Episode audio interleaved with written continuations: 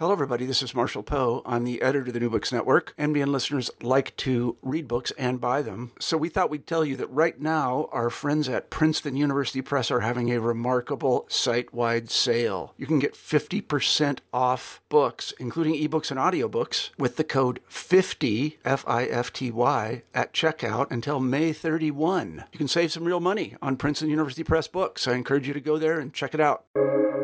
Welcome to the New Books Network. Hello, everyone, and welcome to New Books in Chinese Studies, a podcast channel on the New Books Network. My name is Suvi Rautio, and I'm one of the hosts of the channel. Yinghong Cheng, who is professor of history at Delaware State University, joins me today to talk about his new book, Discourses of Race and Rising China, which was published as part of the Palgrave Mapping Global Racisms book series in 2019. Discourses of Race in Rising China is a critical study of the development of racialized nationalism in China, exploring its unique characteristics and internal tensions, and connecting it to other forms of global racism. The growth of this discourse is contextualized within the party state's political agenda to seek legitimacy in various group efforts to carve their demands in a divided national community and has directly affected identity politics across the global diasporic Chinese community. While there remains considerable debate in both academic literature and popular discussion about how the concept of race is relevant to Chinese expressions of identity, Yinghong Cheng makes a forceful case for the appropriateness of biolog- biological and familial narratives of descent for understanding Chinese nationalism today. I will be discussing discourses of race in rising China in more detail with Ying Hong, who we have the pleasure of joining us on the show today. Ying Hong, welcome to the podcast. Thank you, Suvi, and thank you um, of, the, of the audience. Thank you. I'd like to begin um, our discussion by asking you about, about your background and how you grew to be interested in doing research on discourses of race and ra- racialized nationalism in China. Well, um, I am Chinese. Uh, I, I am um, Chinese American. Um, I was born in China in Suzhou, um, in in uh, in China, and I grew up in Suzhou. Um, then I came to the United States in the mid 1990s in pursuit of a PhD degree in Northeastern University uh, at that time I was already at my mid 30s, so I, I was struggling a lot, you know, um, on, on the English as my second language. And then I um, um, completed my study in the early 2000s, and, and then I came to the Delaware State University uh, teaching history there. Uh, so my original research was uh, Maoist revolution, uh, mm. especially the relationship between Maoist revolution and uh, the world, the world revolution in the 1950s, 60s, and the 70s. Um, and I made a connection between the Russian Revolution, Chinese Revolution, and the Cuban Revolution. Um, I, my dissertation, which became a book in 2009, uh, is titled um, uh, Creating the New Man uh, the Enlightenment ideals and the socialist realities, which is a uh, analytical historical uh, narrative um, about the communist experimentation of human nature in, uh, in the three major, uh, very much representative communist revolutions. The Russian revolutions in the 1930s, the Chinese revolution in the 1960s, and and the Cuban Revolution in the 1960s. So that was my uh, uh, my, PhD, my PhD dissertation as well as my first book. And then uh, after that, I continued to work on uh, uh, the history of Chinese Revolution, uh, its relations with, with the world revolutionary movement. I worked on Chinese diplomatic history. Um, and also in the meantime, I grew more interested in um, intellectual histories uh, of, of communist China, especially in the, in the recent decades. And then um, the and then uh, in terms of my interest in the study of race and racism in China, I think there were two uh, episodes, two moments I like to mention. Uh, one was about a boy uh, who is my uh, nephew, uh, and and and his mother is my uh, cousin. So they live in New Jersey. So um, uh, sometime in the early 2000s, many years ago, okay, like 2003 or 2004, I can't recall exactly. Uh, I was visiting their family. So uh, we were driving through some neighborhoods and in, in, in New Jersey, we were going to, uh, sh- to, to, to, to shopping. Okay, so, and you know, uh, New Jersey is a state very much racially and ethnically, culturally diverse, right? So we, mm. uh, we saw lots of people, different, different backgrounds, right? So, yeah. And I was talking to the boys parents, okay, my cousin and her husband. So we were we were talking about like Koreans, Chinese, uh, and Jews, African Americans, and uh, uh, uh, uh, Japanese. Okay, so we, we, were, we, we were talking about the different ethnic group people who who who we we we we encountered, right? So. And then all of a sudden, uh, the, the, little boy who was like seven or eight years old at, at the time, all of a sudden he said, why are you guys so racist? so I, I was completely shocked, shocked. You know, you know, you know. I, I mean, uh, at that moment, uh, you know, I was thinking, what? Am am I racist? I'm not talking about these people in any negative derogatory terms. We were just like, you know, uh, sharing our ideas, perceptions, observations of these people. So how come you know you you little boy you know says we are racist, and then, and then many years later, okay, I realized we are re- we are ethnically uh, profiling those people, okay, sure. which is not not right, right? So, but that was the moment the mm moment of the beginning. Okay, I began to, and I mean, although before that, I, I, I had been in the United States for many years. Okay, but I was so much, you know, uh, immense in my own studies, history, China, revolution. I had a little, had a little interest, okay, uh, mm. in, in, in all of those uh, issues about the race, race and ethnicity. But so that was the beginning. That was the beginning. That was the beginning of of, of awakening of the of my you know type of this consciousness. And then the second moment happened in sometime in 2008, where I was in uh, National University of Singapore. I was um, granted a research uh, fellowship there for like three months doing doing communism in the Cold War uh, in in Southeast Asia. At that time, um, um, I was drawn to a news that happened in China. Uh, a couple of uh, Nigerians uh, immigrant work were uh, escaping, were trying to escape the Chinese uh, Chinese police uh, checking their their passport. So they they were running, and they and one of them or two of them fell from the roof of the house, and mm. they got injured. You know, and there was a uh, a, a, a protest, a demonstration. Okay, uh, launched by uh, many African immigrant workers in China because they believe they were racially profiled by Chinese police. Okay, so that news kind of um, went viral in, in, in, in the Chinese internet world and also attracted uh, international news. So, and then all of a sudden, I began to realize uh, there, well, there is such an issue in China okay, African immigrants in China and suffering from from from from the un, unreasonable police, you know, search or you know targeted by these type of things. So, um, and then uh, and then starting for and right after that, I searched the internet and I began to read Chinese news. Um, uh, from newspapers and the journals about the about the African immigrant workers in China, especially in Guangzhou.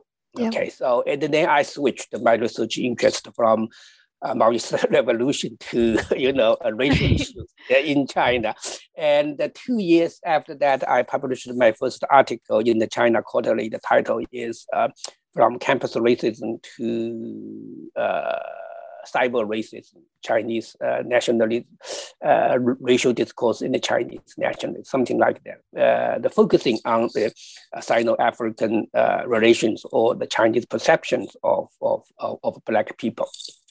So that's and then after that, I gradually expanded my research, uh, you know, uh, in that direction. And then I, uh, I decided to focus my research uh, at the uh, uh, at the level of Chinese nationalism uh, not in terms of everyday encounters, you know, uh, between different ethnic or racial groups, um, but uh, uh a, a, lot more political and ideological uh, in connection with Chinese nationalism. How, because through my readings and the research, I began to realize um, a significant uh, part of contemporary Chinese nationalism uh, has been racialized, has been racialized without the consciousness of just too many Chinese people. When you when you point to these aspects in Chinese nationalism, when you talk when you talk to them that when when, when you tell them you know Chinese nationalism has a lot a lot you know uh, racialized contents, and they then they will ask you uh, you know what your your examples. Give me some of your examples. And then after I give them some example, they would say, "Oh, that's that's a couch. That's a couch. Yeah. What what what, what you are talking about is the couch, it's not a race." Okay. So at that moment, I began to realize that it's a significant uh, misunderstanding uh, in the Chinese consciousness about the race and uh, the nation or culture. Okay, so that's how I, uh, you know, uh, grew uh, very much interested in this subject. Yeah, and you and you do that in chapter one. You you specifically highlight that it's very difficult um, for people to recognize that racism and racial thinking exists in China. There's this kind of Chinese exceptionalism, um, and yet, and and that's kind of what your what your book is kind of trying to do is that that as you just described national chinese nationalism is very much rooted in racism so let's delve a bit further into um, the contents of your book in the first chapter titled call a spade a spade you introduce some of the predominant Han centric imaginary and racialized mystification and ritualization that define Chinese nat- nationalism. You also point out that these discourses deny racism and racial thinking in China. Can you tell our listeners a bit about that? What kind of essentializing exists in this kind of Han centric imagination? Okay. Well, um, the thing is, um, the, the racialized Chinese nationalism, on the one hand, is super sensitive to uh, foreign, foreign, especially Western uh, uh, uh, racist concept against the Chinese. But on the other hand, is super insensitive to the Chinese perception of racism against all of those others.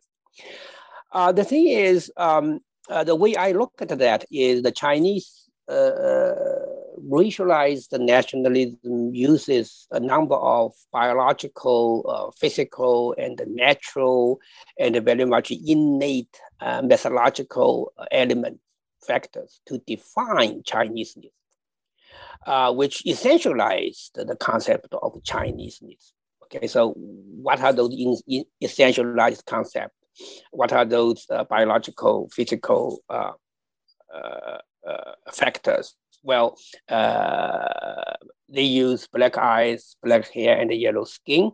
Mm. Um, to to to to portray the Chinese racial, you know, image without realizing that is racial, that, that is racialized uh, image of your own people.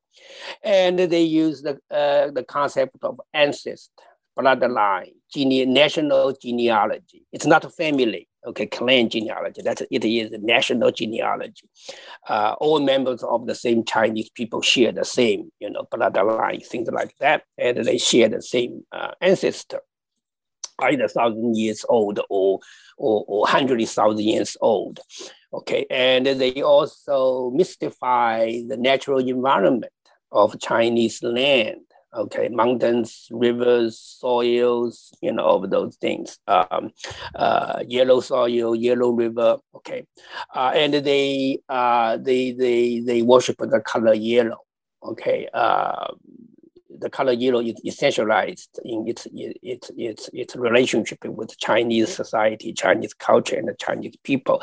Uh, one of the reasons is uh, the Yellow River is great, right? And mm-hmm. also mm-hmm. yellow is, is is a color of royal house in ancient Chinese history, right? It, it signifies kind of dignitary, right, and, and superiority, right? So, right. so, so when you put all of these things together, you you you you ended up having a essential, racially essentialized concept of Chinese people, which is to say you are not using any political, historical, cultural element to define uh, Chineseness.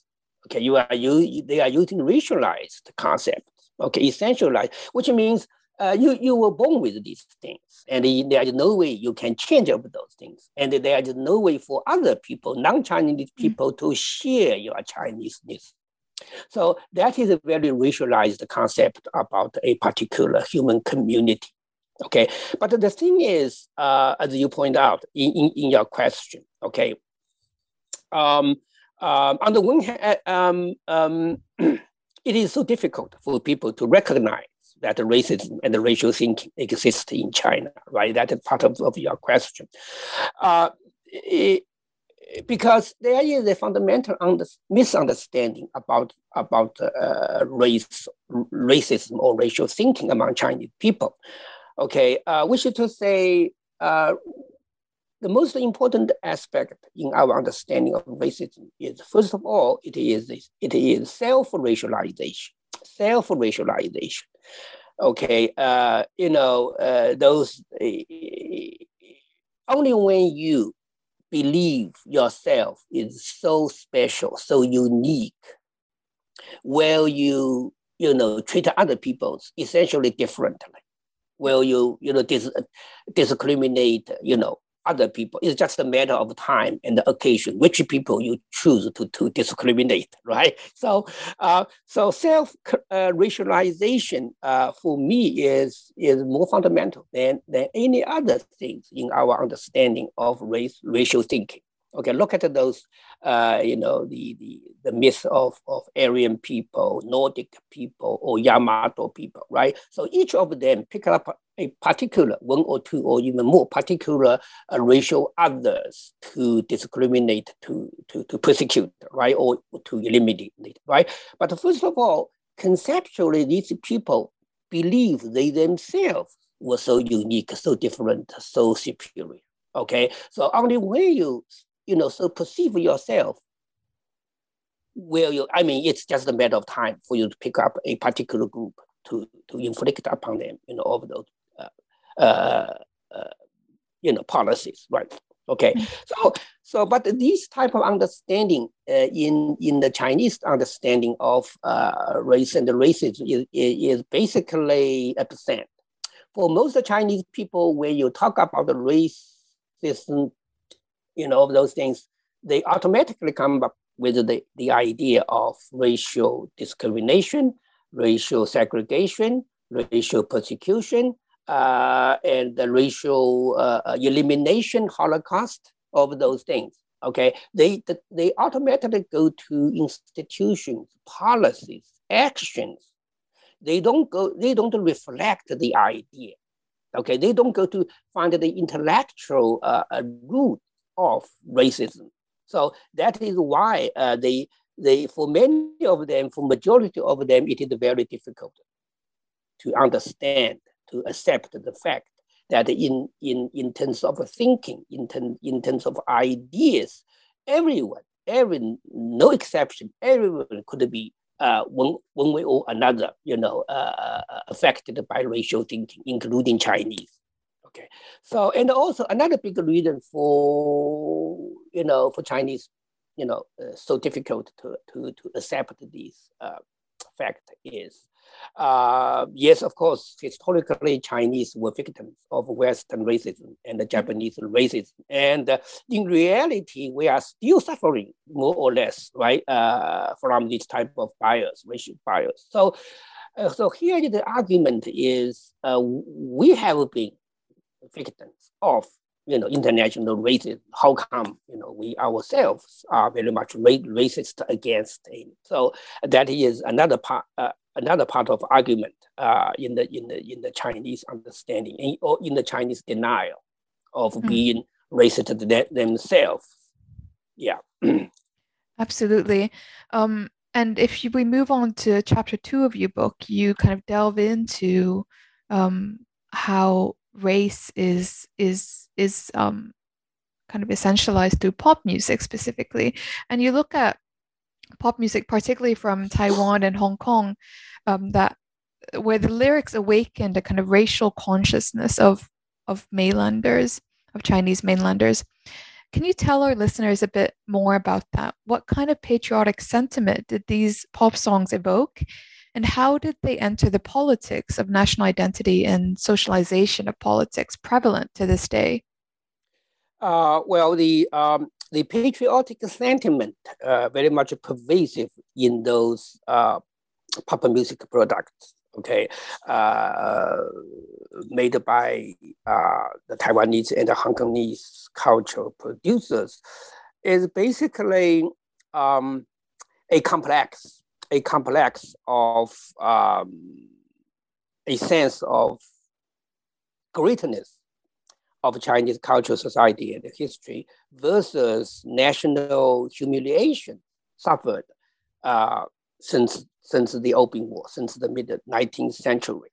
So that is to say, we we are so great, we are so glorious, we contributed to the world so much, we are so uh, we have been so you know generous and harm uh, and harmless to the society. I mean to the global community. But on the other hand, we we have been treated so unfairly by uh, all those uh, colonialist, imperialist powers and many other countries, and we have been looked down. And so uh, when you have this very, very, you know, sharpened contrast between your, you know, greatness and your, your, you know, unfair treatment from the outside world, so naturally you, you come up with a uh, very, very strong sentiment very strong sentiment uh, of self proud and uh, a kind of hatred of hostile outside environment, which is particularly what the political regime, uh, you know, uh, wanted. Okay, so um, and the and the all and all of these things started in the early 1980s.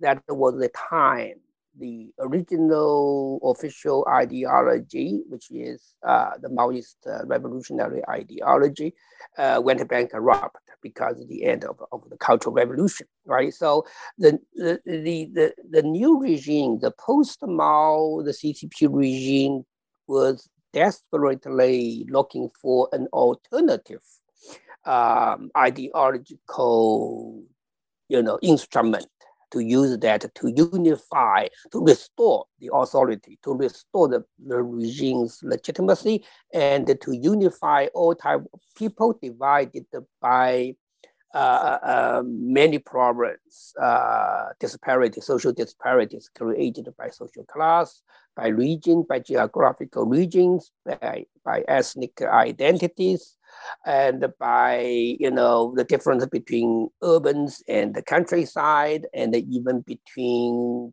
men in the Chinese and the Chinese overseas. The regime wanted to find a you know something uh, transcending all these disparities to unite uh, all type of so-called Chinese defined by their racial stock. So uh, you know, when you look back at the intellectual history, political history of uh, like late 1970s and the early 1980s, or throughout the entire decades of 1980s, uh, I think you can you, you, you can understand the, uh, the, the, the undercurrent, the ideological undercurrent and the regime's uh, uh, demand, okay, that eventually uh, invested a lot in the in the in the racial discourse of, or eventually you know found uh, racial discourse the most effective, the most efficient type of ideological discourse. Okay, in the in the new uh, nationalism, and then and this type of discourse is um, is is uh, propagated basically through two ways. One is pop music, uh, of those patriotic songs created by you know Taiwanese and Hongkongese uh, cultural producers. Okay, um, uh, they were um, lured to the massive Chinese pop music market under the control of Chinese party state. They wanted to make the money. Okay, in mainland China, mainland China is the largest market for popular culture globally. So um, and then um, so they, they so they want to go to Chinese market to have their market shares, and then uh, and then the China China, China is a party uh, party state society, right? Uh, all those cultural markets were under the control of the party state propaganda uh, institutions.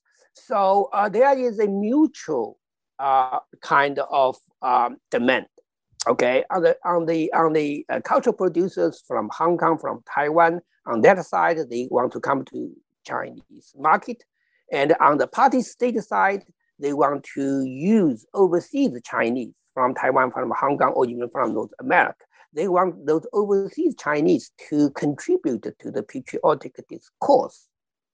Okay, and then since since all of those producers and the performers, singers, none of them none of them grew up in mainland China, and many of them even you know without the Chinese passport. They they are they are American citizens, they are you know, Singapore citizens, and simply by being a Taiwanese and Hongkongese, they had nothing to do with mainland China's political socialization. Okay, so they have nothing to identify with China's party state. So they cannot use any words, you know, involving the Communist Party, the revolution, you know, all of those things. So then how could you, you know, identify yourself with, with contemporary China's political agenda, right? So the only thing they, they, they, they, they, they, they could do is to identify with, with a racialized Chineseness, which is to say, regardless my, my political identity, even regardless of my passport, immigration status, regardless of this, uh, I am a Chinese by blood, by ancestor, by my outside appearance. Okay, so that means uh, racial content, racial meaning uh, is the only thing those that the capitalist producers could use to identify with the Chineseness, could use to get themselves into the cultural market in the mainland. Okay, which is also satisfied the party states the needs because the party states already proposed this racialized concept of Chinese. Okay, but the but but the those overseas Chinese producers performers were more uh, resourceful in coming up and using this language. Okay, so mutually they satisfied each other's uh, uh, demand. You want to make money, okay? You, you come to Chinese market, okay? But you needed to contribute to our patriotic you know, propaganda with something. Okay, so um, uh, and I call this kind type of cultural product um, patriotic tribute, mm. patriotic tribute. So yeah, so that's my you know phrasing of of this uh, kind of relationship between overseas Chinese capitalist producers and the Chinese party state. And another way is uh, to, to propagate this racialized uh, discourse about Chineseness is through uh, school education, uh, especially the history education. Okay, if you read the Chinese history books, basically, especially the early part of, of Chinese history, basically you see it emphasizes the uniqueness and the greatness of Chinese nation and the Chinese history. Okay, it made no um, distinction between you know uh, prehistorical development that happened in the land today we call China and all of those civilizational histories. It looks like uh, there is a so-called Chineseness uh, uh, which has existed beyond the time, beyond the geography. Okay, it, it, it itself is a self-reliant, self, you know, um, uh, fulfilled type of historical entity. Okay, and today this type of of a trans um, historical Chineseness uh, very much pervasive in the Chinese historical narrative. Yeah, and the one song that you build the chapter around the the song "Descendants of the Dragon," Longda Longda Chuanren. Um, what I found, I mean, I, I completely overlooked this. Um, was during Donald Trump's visit to China in 2017. Xi Jinping um, directly quotes from this song itself, if I'm not mistaken. Um, so he he proudly um, points out or says to President Trump or ex-President Trump, um, we inherit and continue to have black hair and yellow skin. We call ourselves descendants of the dragon. So directly um, quoting or taking the lyrics from this Gong Tai from this um, Taiwanese song, which which obviously became a massive pop hit across mainland China. Um, so it really does um, kind of penetrate the politics and, and the language used by politicians in contemporary China to this day. Um, let's move on to chapter three of your book, um, where you focus on popular and academic discussions that center on Peking Man, which was first discovered in 1925, uh, sorry, 1929, and is believed to represent all Paleolithic hominid groups as the direct ancestor of the Chinese people. Could you tell our listeners a bit more about some of the wider debates that surround the ancestorship of Peking man? Yes, uh, to answer this question, first we need to put it, uh, the question in the con- in, in the historic context of the mm. 19, late 1920s and the early 1930s.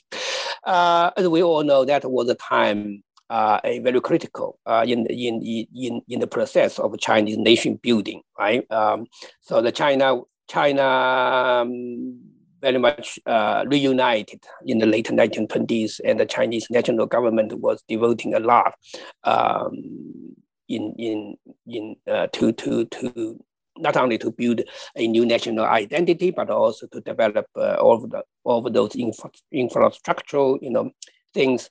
And but at that time, China was being invaded by Japan right? And China was also suffering uh, kind of uh, national, a, a, new type of national crisis coming from the Japanese invasion. So there is a sense of national crisis. And, at that time, uh, the Peking Man's skull was was was, was uh, discovered.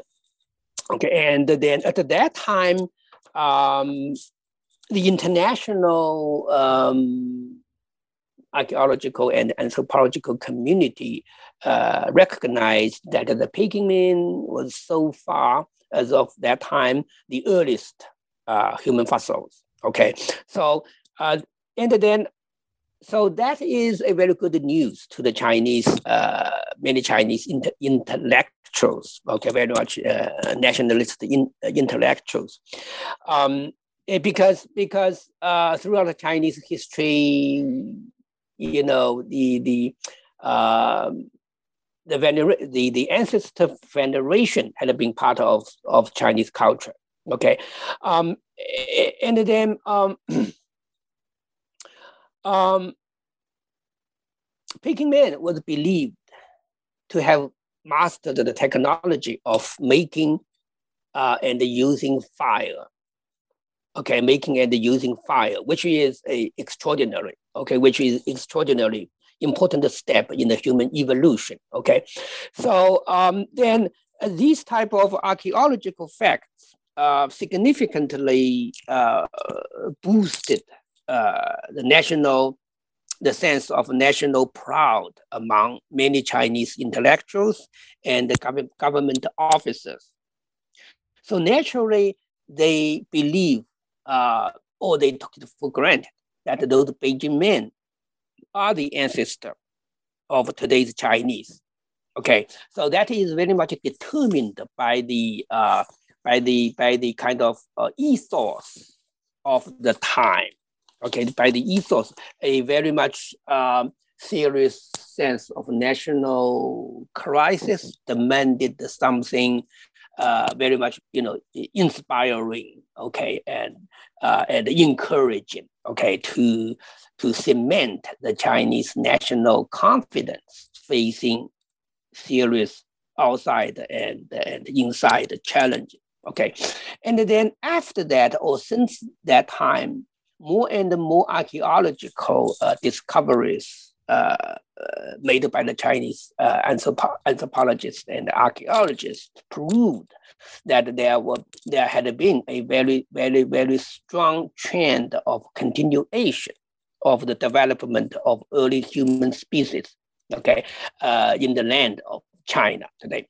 So um, it, so it had been a kind of uh, taken for granted for, for Chinese people that Peking man, you know, is our ancestor and our history as a as a human group uh, could be as long as 1.7 um, million years. Mm. Okay, and with Peking man is you know is a representative Okay, the time for Peking man originally was believed uh, like uh, half a million years old, but recently uh, it, it, it extended to, to, to 0.7 million years. Okay, 700,000 years old. So, uh, so Peking man as our ancestor had been part of Chinese nationalism. Okay, um, and then uh, sometimes around the 2000, um, uh, the the the the year of the new century. Okay, um, there was an international scientific endeavor. Okay, uh, that that is um, Human Genome Project, uh, participated by the science by. Um, uh, genetic scientists from different countries. Okay, the Chinese scientists also joined that uh, multi uh, research project, and the uh, the result of that international scientific project had an important conclusion, which is to say all modern human species spread out globally today shared a, share a, the same ancestor who were Homo sapiens, walking out of Africa no earlier than 200,000 years ago. So, which means uh, in today's world, doesn't matter wherever you live. okay, your ancestors were not as old as 200,000 years old, which is significantly shorter than the age of the supposed uh, Beijing man or any Chinese uh, prehistorical ancestor. Okay, so that discovery, because it was joined by Chinese uh, uh, genetic scientists, okay, uh, kind of shocked mm. Chinese, uh, excuse me, uh, Chinese scientific community and beyond that community uh, nationwide, okay, especially the discourse of Chinese nationalism, because these scientific discovery now overthrown our, you know, uh, decades old belief that man is our ancestor. Now there is, now the Chinese seems, you know, nothing different from other peoples in the world. We have the same ancestor, okay, and just 200 years old at the most. Okay, so there is nothing special, nothing unique in terms of ancestry, uh, ancestor. Okay, so uh, that discovery um, went viral in the Chinese uh, international, uh, in the Chinese internet world. Okay, and then um, the, uh, and then the Chinese anthropologists, the Chinese uh, archaeologists responded to this new scientific discovery with very much critical comments. Okay, they believe um, the the only evidence that could could could uh, prove the ancestry of Chinese people come from uh, archaeology and anthropology, not genetics. Okay, so um, uh, that was the debate. That was the broader uh, implication of that of that debate. Okay, so in chapter four, you move away from um, the kind of ancestorship of Chinese people to explore the images and narratives of Africa and Black people that portray and construct a non Chinese other that at the same time reflects China's own insecurities and aspirations. Could you expand on this chapter um, and explain how China's new nationalism and self imaging tactics incorporate Chinese perceptions of Africa? Um, yes. Uh, again, uh, here we need to uh, put our discussion in the context of the of the creation of uh, Chinese nationalism historically back in the very late 19th century, uh, which, which, which, which sowed the seeds of today's neo uh, nationalism. Um, in that nationalism, um, Chinese intellectuals, um, they call themselves Enlightenment intellectuals, came under the heavy influence of Western social Darwinism and racism. Uh, the Western Enlightenment ideas were introduced to China, unfortunately, along with social Darwinism and uh, uh, racism. And for the Chinese intellectuals at that time, they were desperately seeking an answer to the bigger question: Why uh, we, we we we Chinese people, we China used to you know so much ahead of the time, ahead of other nations, but now uh, we are completely, you know, uh, overrun by uh, Western country. What is the reason? So they came to, um, so so they they came to the influence of uh, social Darwinism and the racism, and they believed they found the answer. They found the answer. The answer is racially we are a little bit inferior to the Westerners, and then socially eh, we we we failed the competition, the struggle for survival. So now we need to, to reform our own society and our own government, things like that. And then uh, there is a uh, global hierarchy based on race uh, in the understanding of the Chinese nationalism at that time. So this is so in that global hierarchy, racial hierarchy, the white people, the the, the, the, the, European people or the descendants of European people in other parts of the world, they were placed at, at the top. And the second to, the, to that is, is the yellow people, particularly Chinese people. And then underneath these two um, superior groups were uh, brown people uh, which refers to uh, people in South Asia, Southeast Asia, and then red people. Uh, I mean, if indicated by uh, uh, racialized concept of color. Okay, so the red people refers to indigenous and the native people in the Oceania and in the Americas. And at the bottom of the racial hierarchy is black people in Africa and somewhere in also in, in, in South Africa and the, uh, the Indian Ocean areas.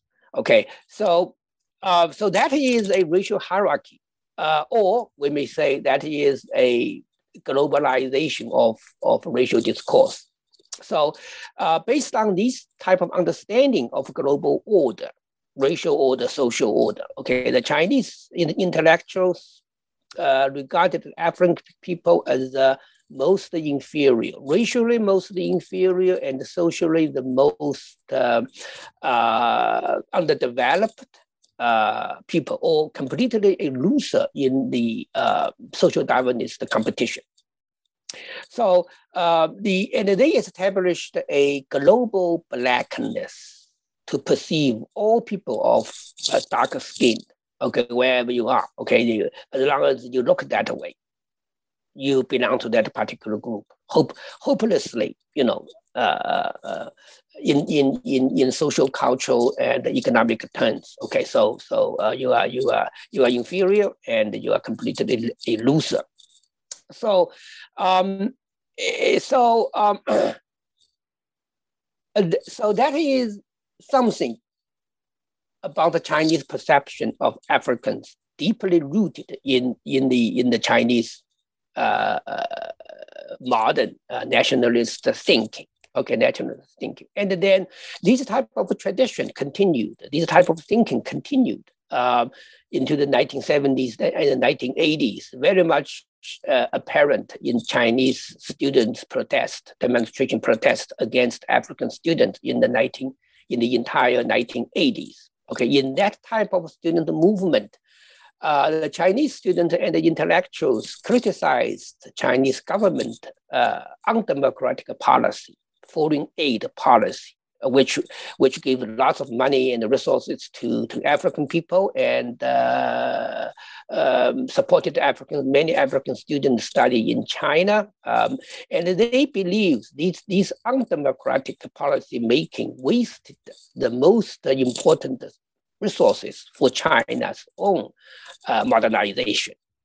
Okay, so because you are wasting your the, the, the nation's dearest resource on the people who are hopeless in terms of modernization, in terms of helping China. Okay, so um, uh, that is part of the Chinese perception of Africans in, in, in from a nationalist and very much political perspective. Yeah, and I think that's still to an extent still prevalent to this day. General discourse um, still kind of um, refers to Af- especially African students, but of course, um, large African populations residing and making a living in China, kind of as having to um, uh, of um, of having to give something back, of owing something to China for for all this help and the aid that it's provided. But another thing that I really enjoyed about this chapter was how you go into the kind of the political um, discussion or or the propaganda, um, especially during the Maoist era. Where, um, which was very much in response to the UN General Assembly, um, which passed a resolution that recognized the People's Republic of China as the representative of the Chinese nation um, replacing Taiwan in the UN. So in 1971, you quote Mao Zedong um, saying, African brother, black brothers lifted us up and carried us into the United Nations. And then at the same time, you point out that the 76 countries that voted to support China, um, of the 42 African countries, 26 that voted in favor, only six, oh, sorry, of six of them were North African Arabic countries. So not even um, the African Black brothers that Mao Zedong, um, you know, cherished and celebrated, at least through propaganda. And this kind of fabrication and enrichment um, that comes out through Mao's speeches continues to this day. Um, and and um, at the same time, not really paying attention to the the European nations. So so if we want to use this uh, African black um, idea here, it, there was a complete disregard for the for the majority of the the, the majority of these votes came from white European nations. Um, so at the same time, it's kind of disregarding the narrative of sol- solidarity um, and, and kind of claiming that to the to the to the African countries. Um, I thought that was really fascinating. I don't know if I explained it coherently just yeah. now. Um, You're absolutely right. You're yeah. absolutely right. Yeah. Yeah, I think it's such a fascinating time in history. Um, if we move on to chapter five, this kind of moves more to present day, where you delve into the into social hierarchies and identity-related discourses that racism and racial discourses perpetuate, including the creation of new political terminologies such as the white left and Chinese, the Baizuo. Um, can you tell our listeners about the popularity of this growing concept, the white left, and how is it contributing to global racial discourse? Yeah, the concept, uh, the terminology of the strange Baizuo, white left, was so popular among Chinese, especially uh, intellectuals, and many of them were very much liberal, you know, intellectuals, pro-democratic people. Uh, why is why is the term so popular, so you know welcomed in, the people you know take that term without thinking. Okay, so uh, why so? And my explanation is um, it is a twisted, uh, racialized concept that reflects the Chinese perception of the West. Okay, uh, many Chinese, uh, I mean, under the influence of that uh, racial hierarchy concept I did I talk about in the in the previous uh, uh, discussion, uh, they were they were under the influence of that racialized world order, and they believe the West is white people's West. White people created Western civilization, and the Western civilization belonged to white people.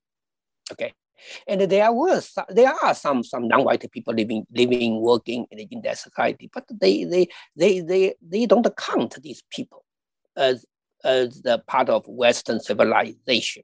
Okay, so Western civilization is Western is white people's civilization. Western society is white people's society.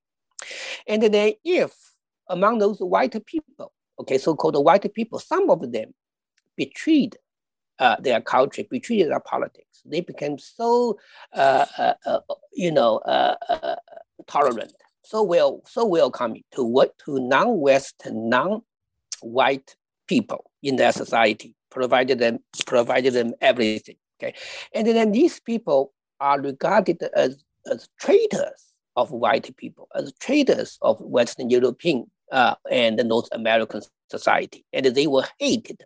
They are hated by these Chinese people who worship, uh, you know, uh, white people uh, or the civilization created and maintained, sustained by white people. So they, so that is the the idea of Bai Zuo.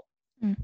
One interesting uh, contrast is uh, I mean, why I uh, believe this is a racialized concept, a twisted, a very much twisted uh, racialized concept, because in the 1930s, 1920s, 1930s, and even into 1940s, there were many uh, Western intellectuals, journalists, politicians, church people, social activists. Uh, they were drawn to Soviet Union uh, by Soviet Union's uh, kind of seemingly very much unified uh, kind of surface, right? And uh, um, Soviet Union there was no you know unemployment problem, right? And the and the and the whole nations were very, very much highly unified by a single, very much loft-sounding, you know, political ideas, uh, which very much contrasted with the the Western countries deeply in the in, in social economic crisis in the 1930s, right? So there were too many of those West, Westerners, okay, uh, who become so-called the left, okay, uh, and predominantly, if you look at their, you know, racial background, you know, 99% perhaps of them were so-called white people, okay. But in the Chinese political terminology, uh, we we we we forever use the, the term uh, Western leftists or Western left. We never use the term white left, okay, to refer to those people, those, those individuals.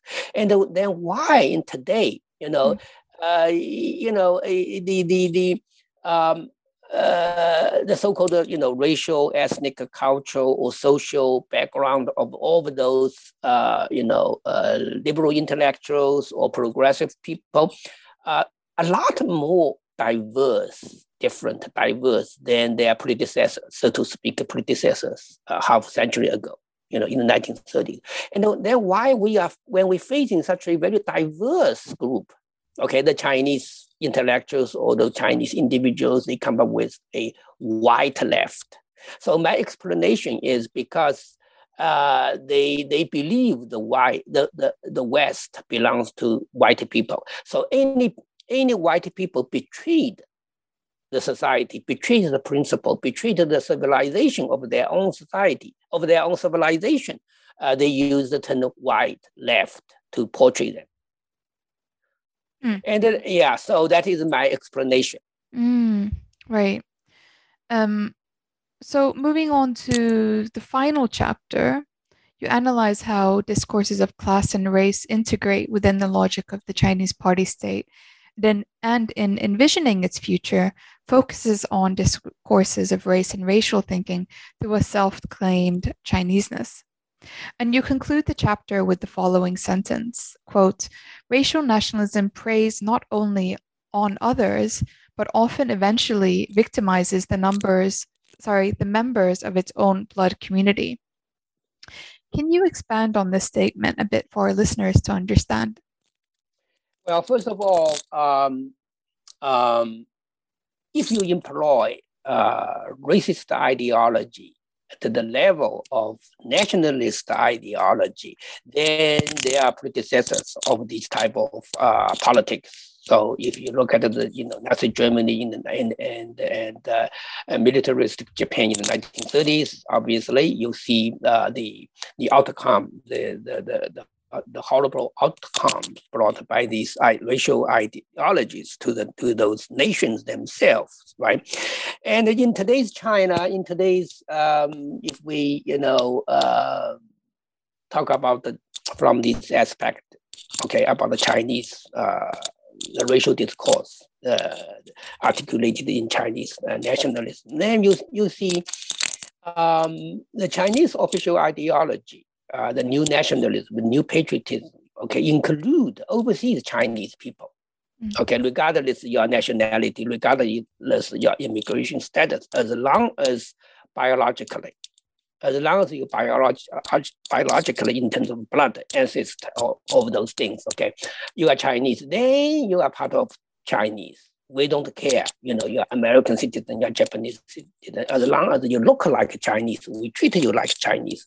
And there is a international united front across the, the global uh, Chinese political community, okay, which put overseas Chinese people, many of them, in a very dangerous uh, situation in a very so that is part of the reason why politically uh, overseas Chinese became the target of uh, you know uh, anti-Chinese sentiment in in in in, in especially in, in the United States. So I do see a political element, cross-national board political element played some roles in uh, in this global phenomena, anti-Chinese phenomena. Mm. Mm. And I have another question about um, about anti-Asian sentiment because as I was reading your book, communities were coming together, especially in Northern America, to combat the hatred and racism posed at people of Asian ethnicity. Of course, this is not a recent phenomenon, um, but Asian anti-Asian sentiment and xenophobia has unfortunately um, risen, um, especially over the past year. And um, as I was reading your book, I was um, browsing through um, different media outlets, and I saw circulation of images, um, which I'm guessing were taken somewhere in North America, um, and of, of banners.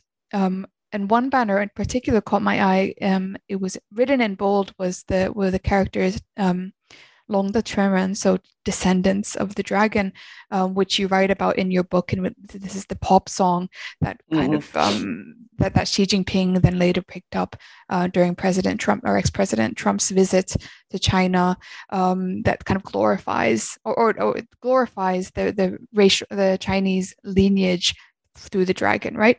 So I wanted yeah. to ask your opinion on um, how we should interpret the circulation of such slogans um, that seek to, at the same time, of course, seek to combat racism, but paradoxically draw on patriotic sentiment to evoke the differences yeah. based on race. Yes, I think the um, um, your question already provide a, a kind of answers to, to the question itself. yeah, I mean, uh, I mean, the, that type of science, okay, shows you the what I call the poverty of uh, Chinese patriotic language or nationalist language, which means the only thing they can use as the weapon to strike back, okay, those uh, you know Western anti-Chinese rhetoric is um, by using racialized language itself. Okay, so uh, they are not appealing to the sense of you know civility, you know citizenship, uh, and uh, the universal human rights. They are not. Yeah, they are not relying on those ideas. Instead, they go back to uh, their their their old old weapons, old arsenals to find those racialized concepts. Okay, so which is uh, descendants of the dragon yeah so that is to answer your your question right yeah i just thought it was so fascinating i mean it's um yeah the poverty of the language right. Yeah, yeah, the poverty yeah. of the language and the concept. Yeah. Yeah. Yeah. And, it, and it's a very strategic um, decision by politicians to, to, yeah. to use it themselves. You know, it's being regurgitated um, across yeah, I, pop I culture, society, and, and right. politics. Yeah. Yeah, I do believe the Chinese party state has a propaganda plan. And they, they, they have been doing this for decades, uh, using racial concept to form a glo- global kind of Chinese diasporic uh, united front uh, yeah. centered in, in Beijing. Yeah. Absolutely. Absolutely. Yeah. And, your, and your book very much argues towards that as well. Uh, and that will put over the Chinese in a parallel situation. Yeah. Yep. Absolutely. Yeah. yeah. Well, Yinghong, I've taken up a lot of your time today, um, but before we conclude the conversation, I wanted to ask you about what you're working on and thinking about these days. What are some of your current projects, and what have you been doing since Discourses of Race and, right and Rising China was published? Well, in line with my uh, my interest in, in in in in race and ethnicity, I have two uh, projects going on. One is uh, the um, the uh, the impact of genetic science uh, mm. on the Taiwanese identity and the mainland Chinese identity. I mean, both in both Taiwan and the mainland China, uh, scientists and governments have been using, uh, you know, genetic science, the, the new breakthroughs in this science to redefine uh, the national identity, both in Taiwan and in China. In Taiwan, it put more emphasis on a identity different from the mainland Chinese, which rejected the, the Chinese claim uh, of national sovereignty over Taiwan based on racial ideas.